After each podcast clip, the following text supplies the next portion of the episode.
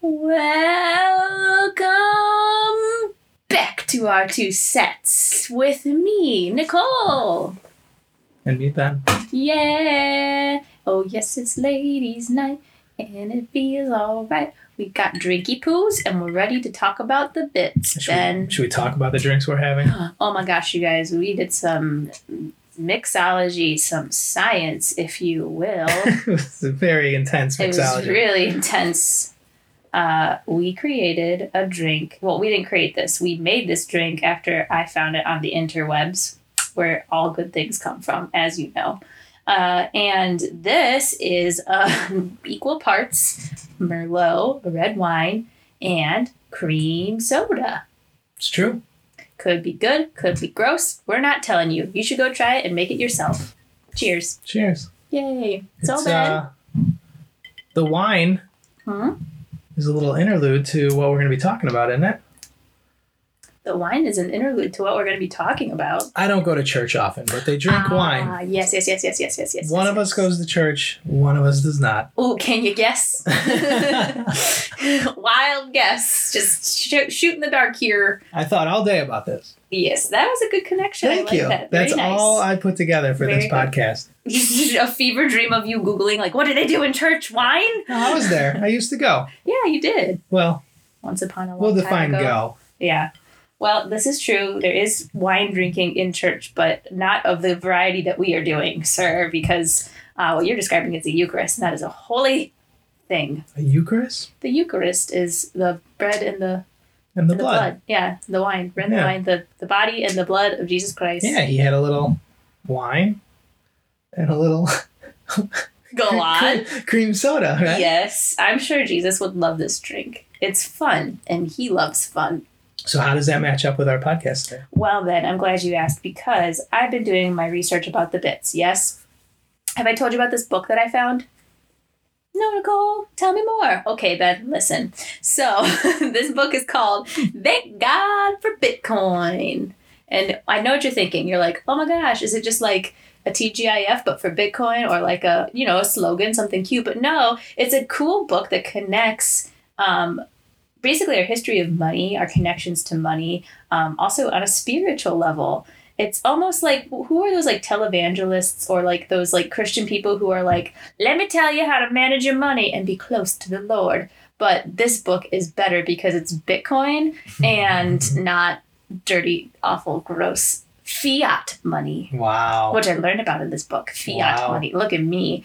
I drink bougie drinks and I say things like fiat money. What is fiat? Oh. Did they define it in? They just start. I only read the first two chapters, and they're going to talk more about fiat money in the third chapter. Oh, is that when they talk more about it? We're only going to talk about the first two chapters, Ben, because I don't think we would have time to talk. Obviously, we would be able to talk about a whole entire book. So, my friends, if you want to listen to us digest and discuss this book, we're going to do it like in a couple of parts, maybe a few chapters each time until we get all the way through this selection. Sure. Think of it like a book club.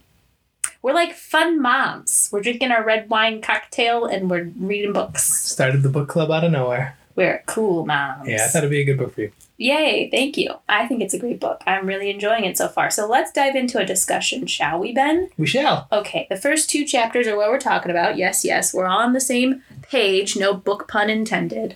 But the first chapter that I read... Oh, well, should we talk about the preface at all? Preface? I gotta be honest, I don't remember the preface or chapter 1 or chapter 2 at this point. Well, I like to read the preface because you suggested I just read it all just to see if I would like it or not, but I remember a lesson that I learned when I was in the high schools from a really great teacher. They said, you can decide if you like a book or not by reading the preface or by reading the what's it called? It's like the inside of the little book jacket. Yeah, the one on the front and the one on the back. Yeah, she's like, read those all the way through before you read an entire book, and that'll tell you right then and there if you're going to actually be able to enjoy it. I always read the prefaces. I don't know why. Even I buy them on Kindles these days, and it starts me at the preface or preface, so I just read it. Big stuff. Mm-hmm. Wow. What's it like to sip your fancy wine cocktail and always read the preface? Wine sugar. figure better than me. I'm just kidding. So I did read the preface. I actually think I wanted to talk about it a little bit because I like the questions and kind of like the way they suck you into this book, because it's kind of something that I feel like a lot of us probably think about, but through a different lens that is more approachable and not as scary. If I remember the intro and the two first chapters, it does talk a bit about like, don't worry, don't be afraid of money. Yeah. And that was what when I started reading that book, I thought it would be good for you to read, because you do often talk about how you don't want to know about money. Money's scary. They want us to think money's scary. I don't know who they is. Whenever I say they, whoever, the capital T they. Some would say the patriarchy, right? But hello. Yeah, we're cool moms. We say the patriarchy. Cool moms would say the patriarchy. Yeah, and the cool moms will destroy it with their wine cocktails and their book clubs, one page at a time. It's a scary thing to learn about finance. Yeah, money is scary. And I think, I don't know, I feel like a lot of people that I talk to my age feel the same way. It might be this millennial thing, because I feel like we maybe have talked about this before, but like we grew up at a time with like recessions, crazy crashes of economic crazy proportions. We're living through one right now. All this stuff with money is just insane. Yeah, I don't know. And we're living through right now. Right. Like people our age, I feel like are like, money, savings, investing. I'm so afraid of that because we're so used to things going south with money that we're like, we just got to hold on to anything we got. So I think like money is scary, but they do talk about it. They one of the first questions they ask in the preface is like, what's your relationship with money? And a lot of what they described were like, you're probably like, I don't know what my relationship with money is. Next question. I don't want to talk about my money. I don't like that. But it makes a good point, because it said money is oftentimes like your influencer and your enabler of good or evil. Did you answer it in your, I know you like to take notes when you read. Did you answer the question? Yeah. So I have like, what's your relationship with money is what I wrote down, and like on the side I was just like question mark. I was just like, I don't know. I don't even want to know. Well, I like what I said before. I feel like my relationship with money is I grew up with a very smart mother. Talking about cool moms, my mother and my father too, but I just more so my mom comes out into my mind. She was very good with her money in a sense that she planned ahead. She researched investments. Like she the one thing that blew me away when I was, I didn't realize it when I was little, obviously, but when I got into college, she showed me how she paid for my college. And what she did is she had bought, were they like bonds? CDs, I think you said. Something where it was like these bonds or paper money or something like that. And if you cash them in, you could use them to pay for things. And so she bought all of these and they invested, she kind of invested them, and she just saved them in the bank, and they, accrued interest or dividend or whatever. And eventually she would cash them. And that's how she basically paid for, well, not all of my college, pretty much a good chunk of it. I still had scholarships and I had to work, but like I was like blown away by that. And she started that when I was like not even born. She was like, I'm having children. I better do this. And still to this day, like she'll help me with like money stuff. So I feel like when I was growing up, she really like kind of drilled saving into me. My dad too. Like I remember him taking me to set up my first bank account. He's like, you need to have a savings. And I was like 10.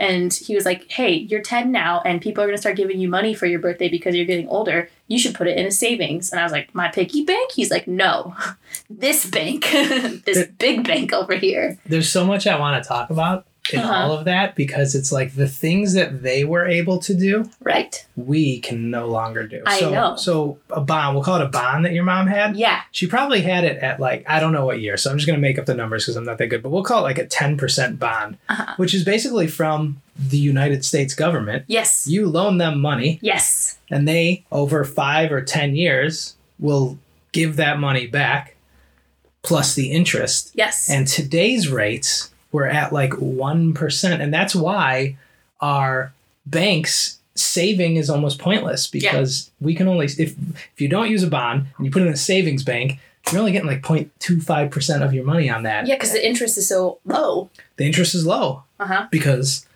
There's reason for that, right? But I don't know how to get into that too far. Talk about that. That'll be in the rest of the book. There's like inflation. There's all that stuff. We'll talk about it. But yeah, I get your point, and it's true.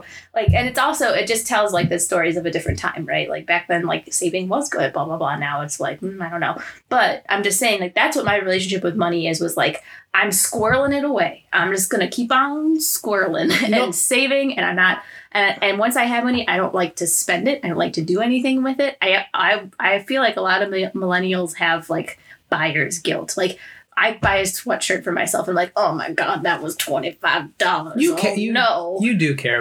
care about money and you protect your money. You do a very good job with all that. You know, my last side note, you know that some countries have negative interest rates? Yeah. Okay. Because, and that's one thing blew my mind with the history. So this book talks about the history of money, and that's one thing that blew my mind with, like, we'll talk about that, obviously. But, yeah, it's craziness how much banks / government gets away with, like, being like, oh, yeah, we'll give you that money. We have that. And then it's like, no, you don't, you dirty, dirty liar.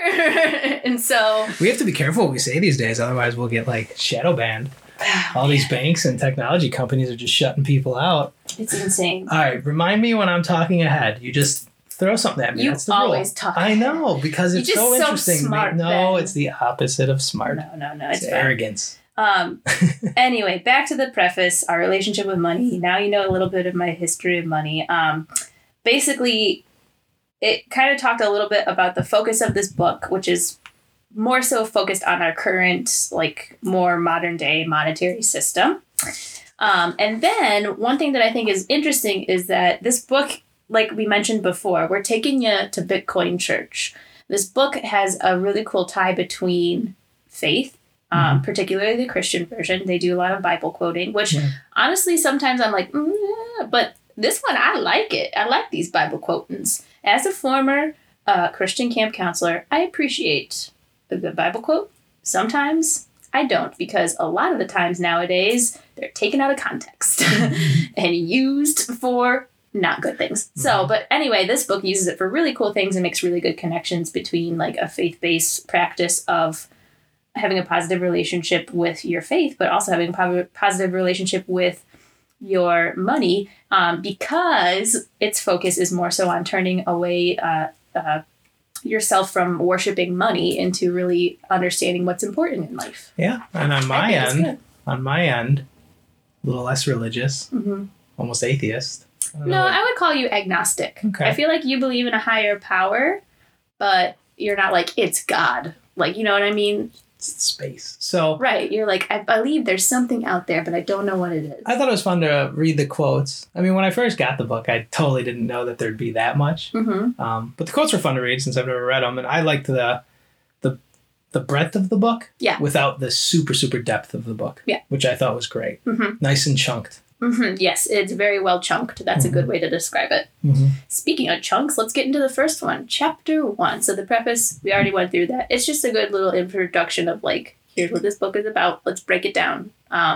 So they start by talking about how you understand money, like understanding money, what it is, the history, where it comes from, why it's the way it is.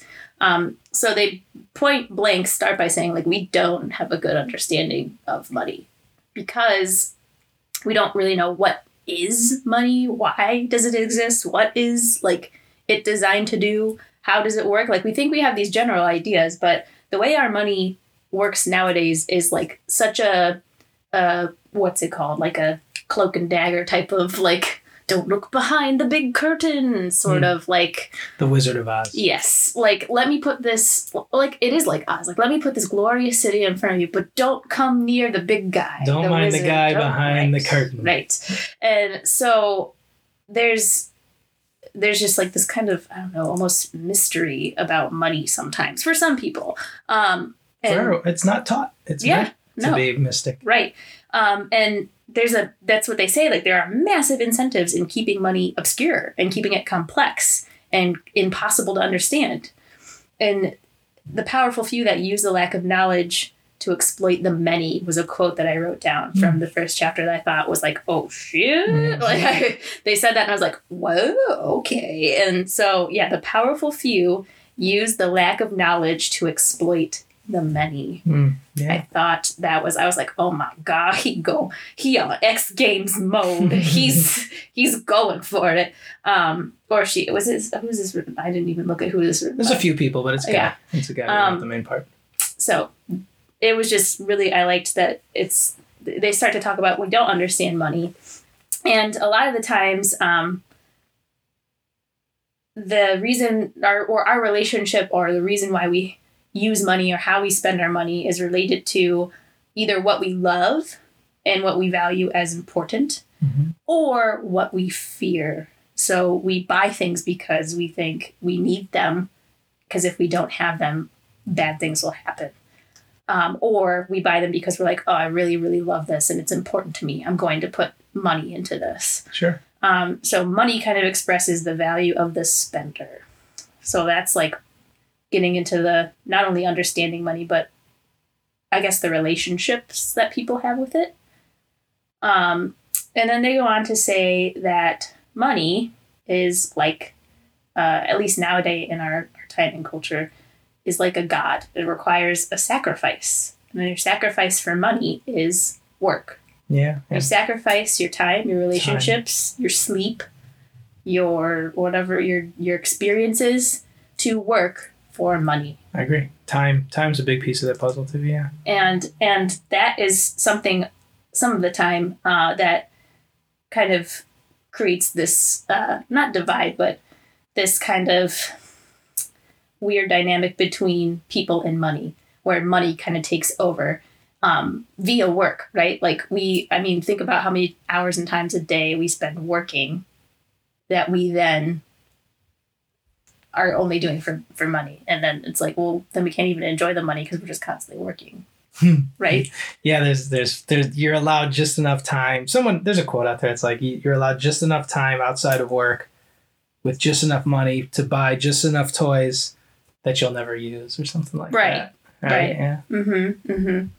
Yeah. So they make that point of like understanding money, understanding your relationship with money.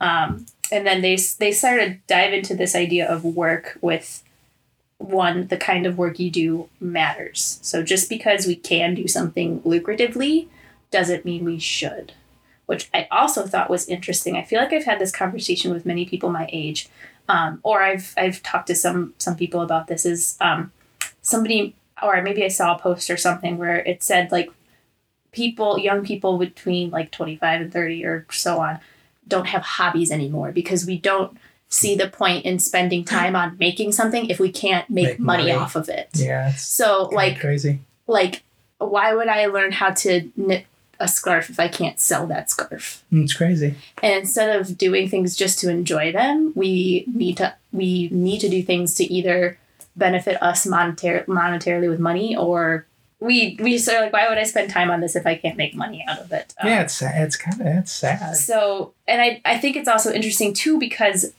we have that side like of our relationship with money of like, I'm not going to do this unless I'm going to make money off of it. But we also have the other side with, I was thinking about like education, like I need to get this education to get this job to make money. Mm-hmm. Like, I should do this work because it's lucrative, not because it's something I should do and I want to do. It's because it's going to make me money. Mm-hmm.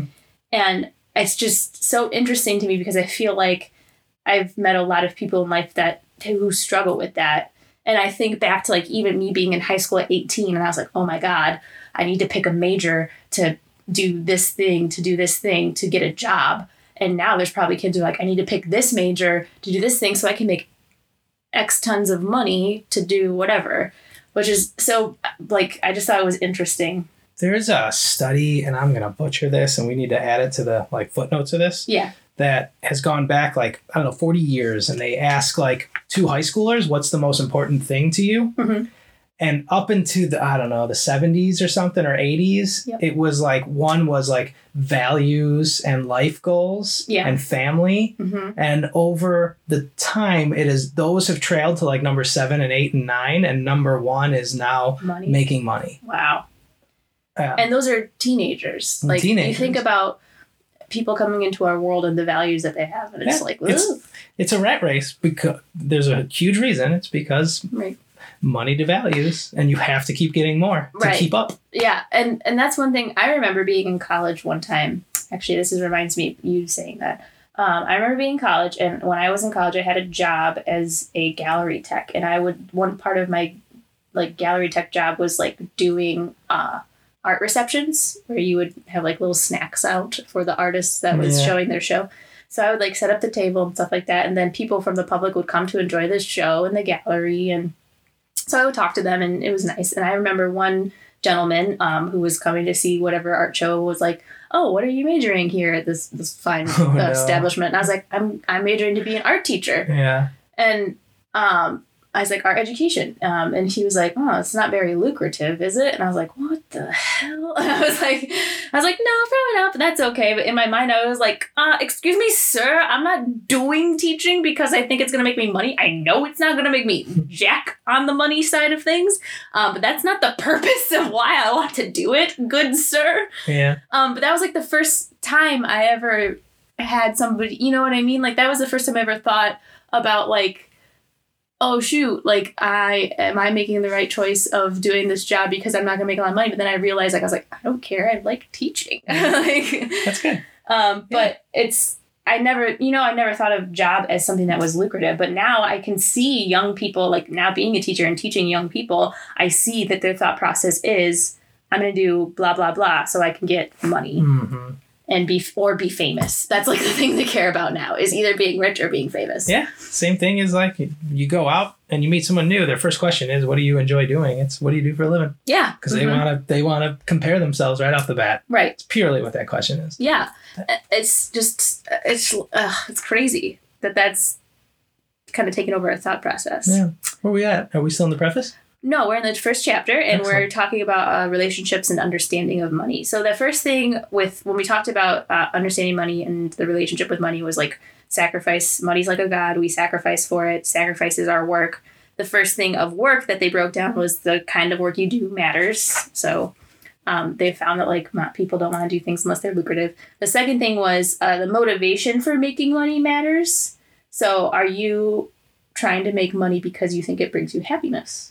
So I wrote here, money does not equal joy, which is what they say. Like, think about this. Like, your relationship with money shouldn't be a replacement of almost like your faith. Like, you're putting your faith into the money instead of something else, because money will fail you, essentially. I mean, if you think about it, or it's just going to be a never-ending spiral. But I was interested that they were like, their motivation for making money matters. Why are you doing the work, this sacrifice that you're doing, basically? Are you doing it because, you know, is your motivation because you just want the money? Or is it, I don't know. Is what you're motivating yourself to do this sacrifice and this work for worth it? Like, because if your motivation for making the money is something like, I want to make this amount of money by having this job and sacrificing all this time and blah, blah, blah, because I want to have a better life for my children. Yeah. You know, like putting that into perspective can help you understand your money, because then it kind of helps to define the relationship with like, what do you do with your money then? Totally. I agree with that. It's like putting yourself in the driver's seat versus being in the passenger seat. Yeah. Yeah. Yeah. The third part of like your relationship / understanding with work, in relation to work, number 3 was the type of money we use has consequences on those who use it. And that was like kind of a part I was really a little bit confused about. Like all money is not equal. Money is more so, we have to think of it as a tool. Yeah. Money is a poorly designed tool, they said, because it has immoral ends, and this design affects people. Like the design of money that we have now, because it's such a difficult resource, right? Of people who have and have not, and then the people who have control over money, like how they use it and spend it and circulate it and blah blah blah, like how that affects people that don't have money. Yeah. That was the part. This number 3 was when I was a little confused about. The type of money we use has consequences on those who use it. And I don't know if that's just because of the type of money we use with like fiat money as most likely. It talks about it further down the book, so yeah, we can get there. But like it's a weird world. The there's the haves, the have-nots, and you're seeing the separation more and more. Yes. And you can't have this fiat money system without debt. Like, if everyone paid off their debts, the money wouldn't really work, right? So it's truly not a fair system. Yeah. We can go deeper, but I continue to go too deep, so I'm going to pause. Okay. So that was just the first few bits with like work and money. Then they brought forth this idea of something called the anti-entropic principle. So it's expressed through our daily work and voluntary exchanges. So the more trading we do means the more collaborating, the more creating, and the more community building. Mm-hmm. So trade kind of, drives our, not existence, but interactions, I guess. I'm not sure. That's another part where I was kind of like, I don't know about this part because I'm not really sure what the point of this is. But I guess if we break down entropy, your favorite thing, would you like to tell the good people, Ben? Oh, I'm not going to be great at answering that right off the bat. It's disorder. I think entropy comes from... things fall apart. Thermodynamics, I think. Yeah. It's like the third law of it. Yeah. And things like if... the example I always use is you fix your sock drawer, right? You clean it and you put everything in perfect spot. Mm-hmm. And then through the week, you're going to work, you're pulling stuff out, you're finding different socks. And by the end of the week, you look at it, it's all in disarray. Mm-hmm. That's what entropy is. Mm. Yeah. Things fall apart. Yeah. So they were talking about the anti-entropic principle. So trying not to have things fall apart. So keeping things going, keep trading, keep moving, keep adding more and more and more. Okay. Talk us a little bit more about like our relationships with money, understanding money. One quote I wrote down, they had, you cannot serve both God and money, which came from Matthew 6:24. Mm-hmm. So again, that whole idea of like, what do you serve and what serves you in return? Mm-hmm. And why do you build certain relationships with certain things, which I thought was interesting. Interesting. So like you either serve money or money serves you. Yeah. Yeah. Cool. Yeah. Which I thought was kind of interesting, knowing a little bit about Bitcoin already, mm-hmm. and thinking about like your relationship with like standard, just normal paper money, like what we have, and Bitcoin, where it's like, I feel like there's more community in Bitcoin.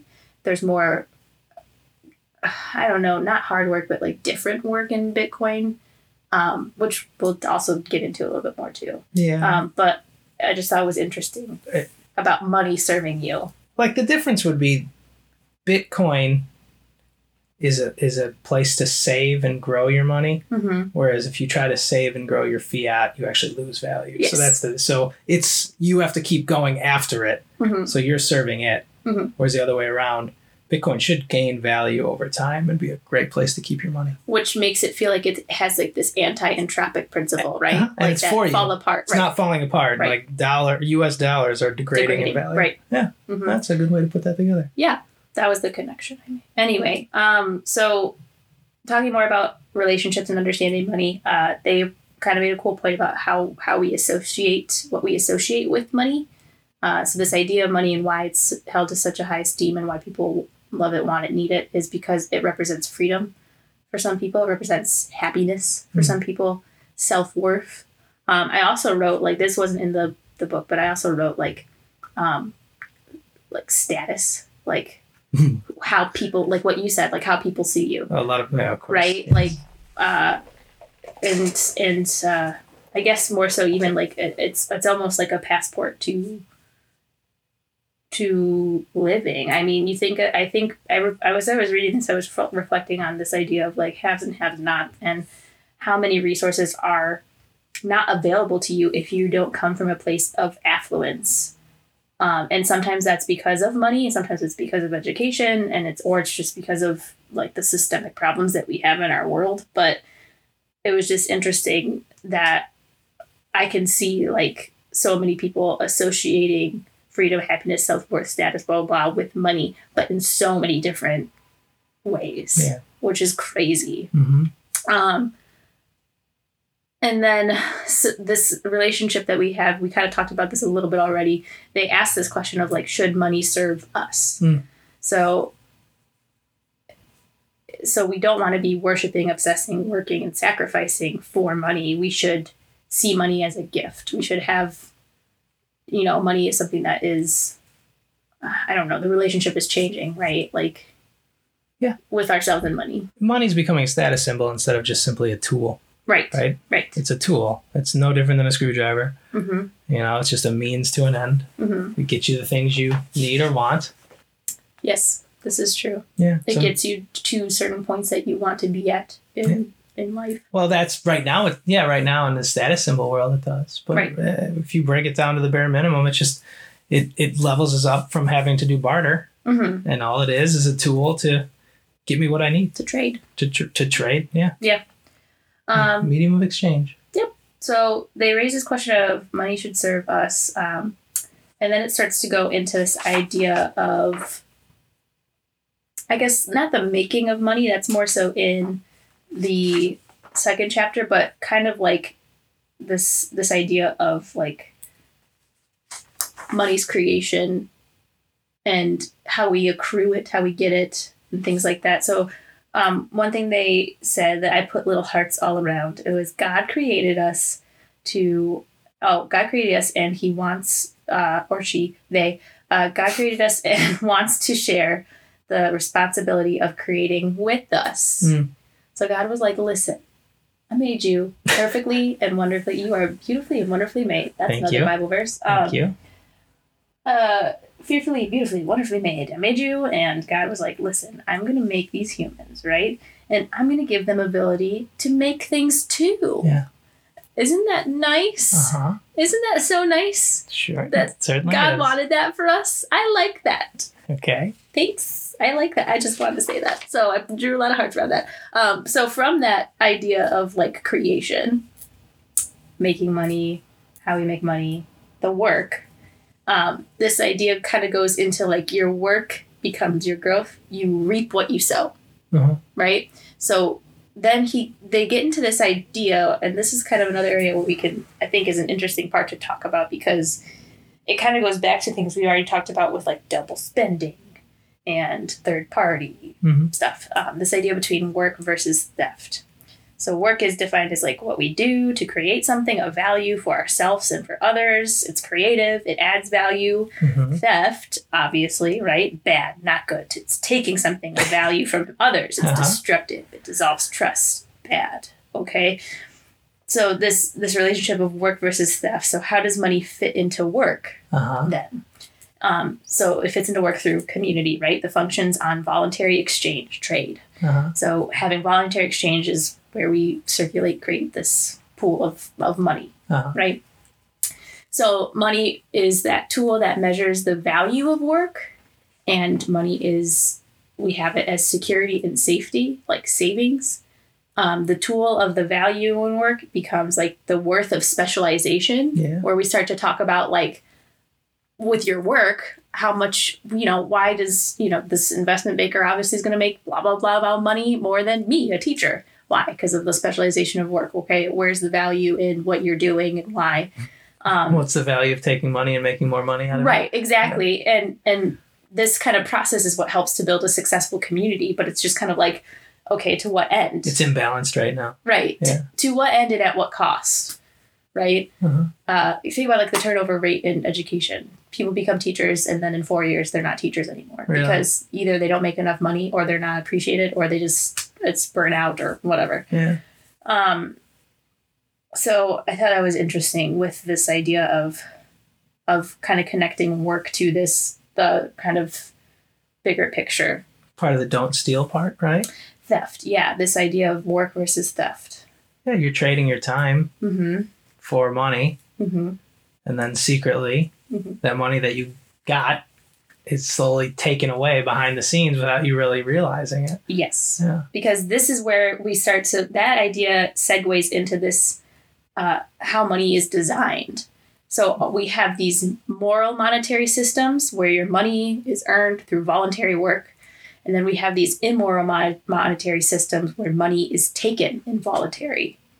And so you have this idea of now theft is basically like stealing your work. Yeah. Right? Like, and not even just a sense of like taking physical objects or things or money. It's more so in a sense of like, hey, I worked hard for that. Yeah. And now because of XYZ, I don't have it. You trade your current time for money so that your future time can be more relaxed. Yes. Right. But all through that process, that money that you traded your time for becomes more worthless. Yes. If that's the right way to put it. And so the work that you did then was actually degraded. Yes. And so it's essentially stealing your work, which is your time and your sacrifices that you've made. What's the only scarcity that we as humans actually have?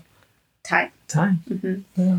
Yeah. They also made a point in a quote that I wrote down. They said the ideal money would make honest work easy and theft difficult. And I circled it and I wrote an arrow and I was like, the bits. Yeah. That essentially is what Bitcoin is to me, right? Pretty much. I think about honest notes, honest work, my best friends. Nodes. I love the honest notes. I just have like this Pixar dream inside my head of honest notes being these tiny little robots that are like, yes, this is good. This is good work. It is honest. Pass it along. We should take a weekend and set up a Raspberry Pi of an honest node for you, so you own a Raspberry Pi honest node. Great. I love these little honest nodes. That'd be fun. Can I name him Wally? Sure. Great. Don't tell Disney. No, sorry. I won't tell Disney. Anyway, Disney, close your ears. Anyway, so I just liked that because it's kind of like they're starting to like kind of ease you into this idea of Bitcoin by first like defining all the reasons why the current system sucks. Right. Yeah. Which I thought was just great. And I like how they're like, you know, if we had like good money, then we would want theft to be really hard. Right. And you're like, yes, I don't want you to take my time. I don't want you to steal my work. Yeah, that sucks. So I just thought that was really honest work and difficult. And that's kind of the end of chapter 1. Good. Was just kind of, they're starting to introduce money's design. And chapter 2 is the history of money. So they go on with the history of money to break down the role of money throughout history, trade throughout history, the different property of money. It's kind of like really understanding where we've come from and where we are now. Is this chapter 2? Chapter 2. Okay. Mm-hmm. So they first kind of start off by reestablishing like this idea of like what is the role of money and quote unquote the design. So it's a tool for trade and it solves the problem of trade. So when we break down trade, there's 3 problems that arise in this action of trade. There's a problem of scale, there's a problem of location, and there's a problem of time. Mm-hmm. So like throughout history, we used to trade things that either were too big to move or too heavy, or they were far away. We had to transport all our gold from this rich king to the peasants. That's true. And it was far away, so the security of making sure that gold got to where it was going was hard. Location was a problem, and then time, like if it takes forever for the king to get the gold to the peasants, they might starve and not have money to pay for whatever. So time, scale, location, and that's what kind of this realm of trade just created a need for money. We needed something that would be consistent, and that would be usable. That was something that could help make trade efficient. So when they broke down this idea throughout history of the properties of money after all this conundrum with trade, they decided like in order to solve the problem of scale, needs to be divisible. You need to make it into smaller parts, right? So it's easier to distribute. It's easier. It's not one big thing like a gold bar, right? It's many gold coins, right? It needs to be portable. So that saves the time of location, right? It makes it easier to move it around from place to place if it's not a giant heavy gold bar again. It needs to be durable. So that solves the time thing, right? It's not going to degrade. It's not like physically not going to fall apart and degrade. Mm-hmm. And then they also talked a little bit about like throughout more of time in history, it needs to be easily recognizable. We need to see whatever it is and know like that is this amount. Right. Yes. And it needs to be scarce. And obviously it needs to be scarce because then people won't want it. It won't have as much value unless it's scarce, right? We've talked about that before. Yeah. Scarcity creates want. Yes. Yearning. It creates value. Yes. It creates value because it makes it hard to get. Exactly. So they go into this idea after kind of going into the breakdown of like how money essentially came to be, of the history of money. So we start by weighing money, where we tried to determine the value by weight. Yeah. And then that's where gold came in. And gold, we were like, oh, wait, gold is good because it has all of these properties that we like about money. Yes. And then after we decided gold was good, creating this quote unquote gold standard, we went into minting coins. Yeah. So that's just like a timeline. Yeah. And then they dive deep into that timeline about all the different parts. And minting helped with recognizability, right? Yes. And even scarcity and durability at the time. And divisibility. Yes. So the reason why they kind of talk about like the properties of money, how it was made, blah, blah, blah, is because there's this idea with this idea about debasement of money. So in the past, we had money that would fall apart, or we'd have people who would make fake money essentially, and that money, those coins weren't actually worth whatever because they had little chips in them, or they like used something to like put a cover over this metal to pretend like it was a gold coin when it wasn't. And this idea of debasement basically also introduced this idea of theft again too, right? This idea of people getting away with not giving you the value of what you earn or should have. Yeah. So it was partly legal theft and illegal theft. Exactly. Like a merchant could chip off a little of the gold. Yes. And no one could actually tell that it was a different piece of gold, and then remeld it together. Yeah. But then also the kings and the oligarchy used to do that. Oh, dang it, I'm ahead of myself. No, you're not. You just hit the next point where they said government. So this idea of debasement leads way into theft. And when you lead way into theft, like their point in this book with this idea of like this morality of money, it leads into using money for evil. So the government can steal money through debasement, right? It can, because this is no longer worth as much, we can take more of it. They wouldn't look at it as stealing, but no. I totally agree with you. They look at it as a way to be able to pay for more stuff. Yes. And they can justify it by saying it's for the people. Exactly. But it's over the long tail, the people's money that they currently have actually degrades, and it becomes this endless reinforcing circle where they then have to debase more to pay for the social stuff that they have to give to them. Right, because even though you have this debasement, you still are promising money, right and left that people will collect eventually, right? It benefits them because they're able to debase it for themselves. Right. And it does not, what was the saying earlier, but it's stealing from the general public. Right. Theft. Yeah. Bad. So they talk about that just through the history of money. One thing they really focused on was this idea of how we started to understand value of money. And the first thing they really touched on was gold and the quote-unquote gold standard. Creating a value of a currency. Obviously, we can't lug gold around because it's very heavy, but gold is rare, it's scarce, it won't deteriorate. Gold mined is still a part of existing supply. So all the gold that's been mined is still a part of an existing supply that is around in circulation. And there's only so much of it. They call that the stock. Yes And then it's interchangeable and malleable. We can melt gold down and turn it into other things. Yeah, but it still stays at the same amount. So it's right, still exactly. Worth the same value. So it's divisible, right? It's portable if we make it divisible. It's durable because it's won't deteriorate. It's recognizable because it's freaking gold, and it's scarce. And we can't create it out of thin air. Right, exactly. And this again made me think of Bitcoin, where it's like only this many will ever be mined by this time, and that's it. Done. Done. So I thought it was interesting they brought up gold standard, and that's kind of like what then in turn started to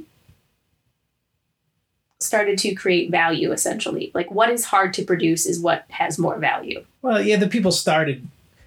Money is what everyone decides to use together. Yes. Right, and so because people started seeing these properties, they started utilizing it, and it just became the median of exchange at that time. Right. It's what they found worked.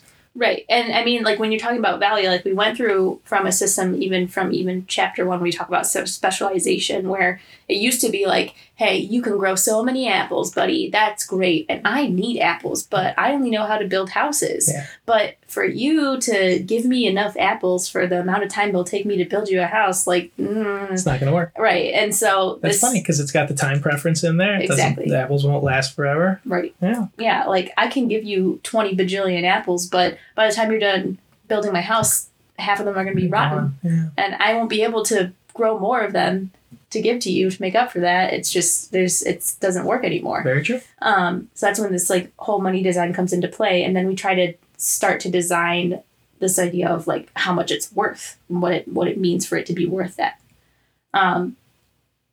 So from that gold standard and value, they started talking about something called network effects of in the history of money. So from what I gathered from that, the more users, the better. And this is where like network effects starts to go into this idea of like banks happening and, and occurring. So when we had our old forms of money with these gold coins, these coins or whatever it might be, it kind of came into a hard to play because you have to have a place to store all this money, right? Yeah. And keep all your coins. And if you're making transactions with other people in trade and you have this guy over here who needs this amount of coins and this guy over here, this one coins, but you're in the middle and they're, far away. That's as larger, like as global trade became more important. Yes. That became more important. And like network effect, just to explain it, is a huge, it's a big, sentiment in technology and investing. And like a good example is, a telephone actually has network effect. Mm-hmm. If you're the only person on the planet that has a telephone, it's not very worthwhile, right? Right. But if 30 more people get a telephone, it becomes more important. Mm-hmm. And if everyone on the planet has a telephone, it becomes super important because you can get in touch with anyone. Right. So that's kind of what they're talking about. So now we're evolving from like living within a serfdom mm-hmm. of kings and oligarchies and just trading within, and now moving between multiple ones and having to trade that between. Okay. Exactly. Yeah. So this network effects is like if England wanted to trade with France, mm-hmm. right? So this is where this idea of obviously the banks kind of come into play. This is where we're developing like the Bank of England, the Bank of whatever, because that's how we're storing and managing our trade. So they started talking about this idea of banknotes. Yes. And this thing called fractional reserve banking, which I feel like we talked about this when we were talking about inflation, deflation. Remember we were looking at those weird examples where it's like, this person puts $1,000 in this bank, they keep this much, and this is the 10% and blah, blah, blah. Yeah. That's what this reminded me of. It is. They're jumping a bit here. Like, banknotes were fine. Did they explain what banknotes were? Yeah. So the banknotes were basically like almost like a piece of paper that said like, you have this much amount of money. You have this amount of money. We have this here matches how much gold you have in the bank. Yes. Which means that I could take that banknote and cash it in and bring it and get that exact same amount of gold. Yes. Which was totally fine because it solved two things: mm-hmm. divisibility, right, and it also solved time because I was able to. It's much easier to have paper in my wallet. Right. Does it talk about this? Yes. Okay. Mm-hmm. Yeah, it talks about it's much easier to carry around pieces of paper because then I could give that banknote to somebody else and say, like, take this here and show them this banknote and you have your money. So all that's fine. So that's still considered the gold standard. Yeah. Except we're just using paper as a IOU to the gold. And and they said that was fine until it turned into fractional reserve banking. And fractional reserve banking is when they take those banknotes and your gold coins and they... You give them the gold coins and they give you the banknote, but then they take your gold coins and take 10 of them and give them to Susie and 20 of them and give them to blah, blah, blah. Pretty much. And then you all of a sudden are going back here like, hey, what happened to my blah, $25? And they're like, well, we gave it away. Yeah. So lending more, this leads to this problem of lending more money than they had, which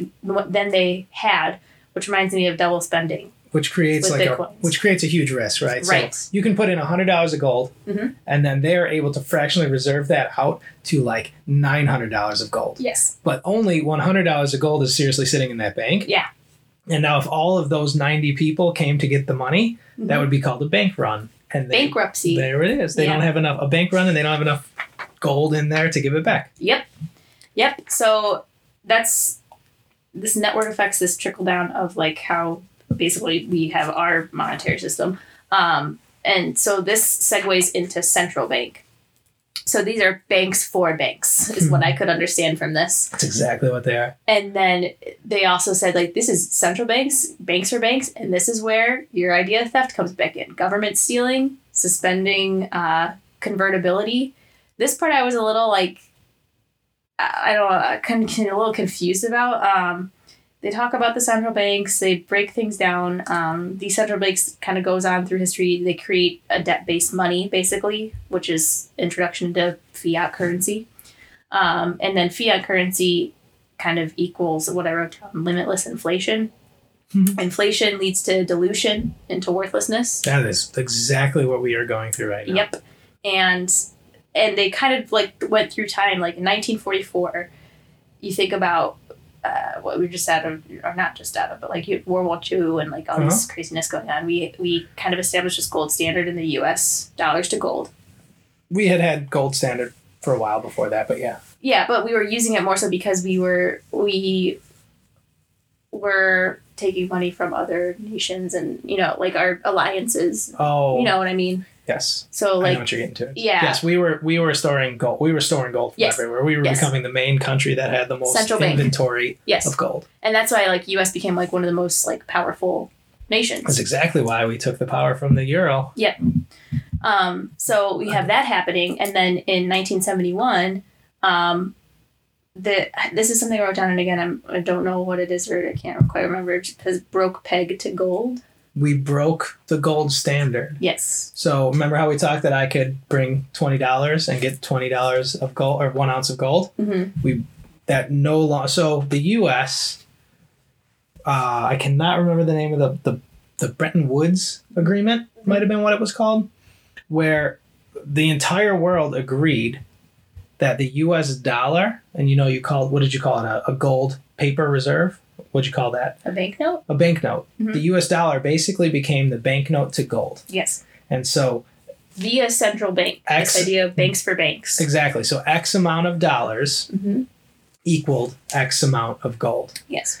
And in 1971, we did... It actually happened twice. In 1933 or something around there was the first time during the war that we wanted to... It's always wars, right? This endless amount of money. There's a fun... Oh, this isn't fun. It's a terrible fact about after we basically attempted to break and started being able to print a limitless amount of money, the amount of deaths skyrocketed from war from like 100,000 to millions. Jeez. And like in the last century, the amount of deaths is 3 times. I'm making these numbers up, right? It's like 3 times the history of human history. Wow. Right? It's crazy. But that's because in a sound money environment, the government can only collect money through taxes. Yes. And then they have to basically propaganda us to believe that there's a reason for this war. Or that we should be paying for it. Same. Both the same. They propaganda us to make us believe to pay for it through taxes. Yes. Then they found this loophole where they can deflate our money, inflate the amount of things that price, right?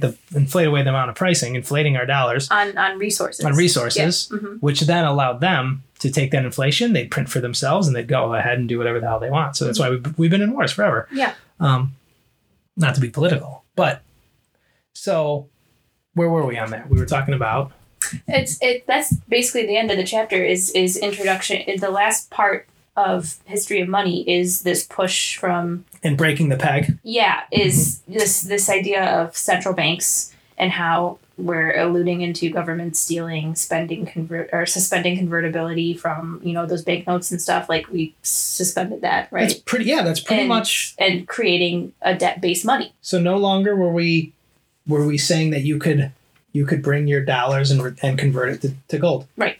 We were saying. That now the word is that's when fiat basically became the gold standard, which fiat stands for we decree, which basically means we tell you how much this is worth. And so now there's a thing that says money printer go burr. Have you seen this meme? Mm-mm. It just says money printer go burr.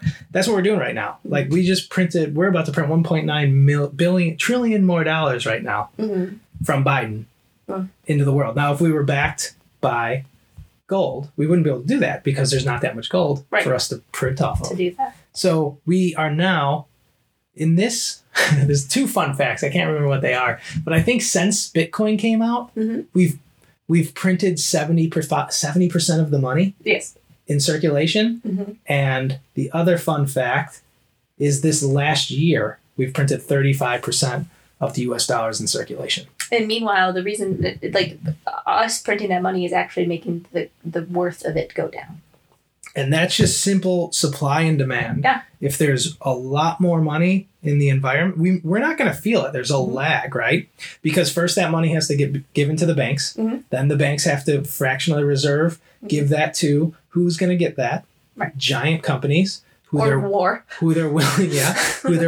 to give loans to, because mm-hmm. loans are risky right now, mm-hmm. right? And so then they get it. They start buying a tremendous amount of supplies to make stuff that we don't even know if these things are what people want right now. Right. And then people start buying all those things, and then inflation just tail rates out. Yep. Well, that's a perfect segue, because that's what Chapter 3 is all about, is inflation. And that's what you're getting into? Yeah. So, yeah. Mm-hmm, yeah. The last part of, I just wanted to read this last part. The last part of Chapter 2 says, since breaking its peg to gold in 1971, the U.S. dollar has lost over 96% of its relative value. Yeah, it's actually crazy if that's true. I didn't know it's probably more. I didn't know it was from 1970, which means it's just 1971. Because from what I knew, it was like 1913. It lost 96%, so that means like even greater than I realized. Yeah. So and they say this is due to one of the disastrous effects of the prevailing financial system, inflation. Which is crazy. So if a gumball in 1971 cost a penny, yeah, now it costs like $5. Yeah. It's crazy. Yeah, we hear that comparison all the time. Like, I feel like I've heard my dad say, it's like, you used to be able to go, I've heard your dad say it, you used to be able to go get a cheeseburger for 49 cents. Yeah, but I think what's good about the internet is now people are realizing it. Right. That's actually not great. No, because it's debt, too. Like, you have to think of this not only in the idea of, like, the trade system that we're setting forth and this community of money that we are interacting with. You also have to think about, like, the crazy amount of debt that creates. Like, this is all of this money that now we are in this monetary system it's a debt-based system. Yeah, and who pays the debt? Someone has to pay the debt, and that's the scary part. And right. it's what they say is it's kicking it down the road. They're kicking the can down the road, and they're just gonna continually print more. Yeah. The end. So those are the first two chapters. You look very nervous right now about this. Well, the next chapter is inflation, and that's what I'm nervous about, because I feel like I feel like this one I talked a lot because I got so much information, but I feel like this next chapter, this next chapter, I'm going to be like, what is happening? Because inflation is where my brain goes, like, shuts down. Because I'm just like, I get it, but I also, it makes me so angry that I'm like, I don't understand. That's good. No, this was good because I got to just listen the whole time. When you asked me questions, I wasn't even ready, so it worked out. I think it's kind of fun because then it's like we're just having like a book talk. It was fun. Well, hopefully everyone enjoyed this. I think. Yeah. Oh, sorry. Go ahead. Nothing. We did under an hour. We did well. Wow. Stay tuned, friend, because we're going to be doing more of this. We'll be reading. I'll be reading. Ben's already read this book. Yes. Oh yeah. I'll be reading the next two chapters, so Chapter 3 and 4, and we'll talk about them again together. Sounds good. Thanks, everyone. Maybe next time we'll have another fancy wine cocktail. Should we just make this a thing? Sure. Yeah. Cool. Probably less sugar for me. Yeah. Yeah. Yeah, that's probably not a good mix for you. I can feel it. Oh, boy. Alrighty. Well, thanks, friends, for tuning in to our two sats. We'll see you next time. Later.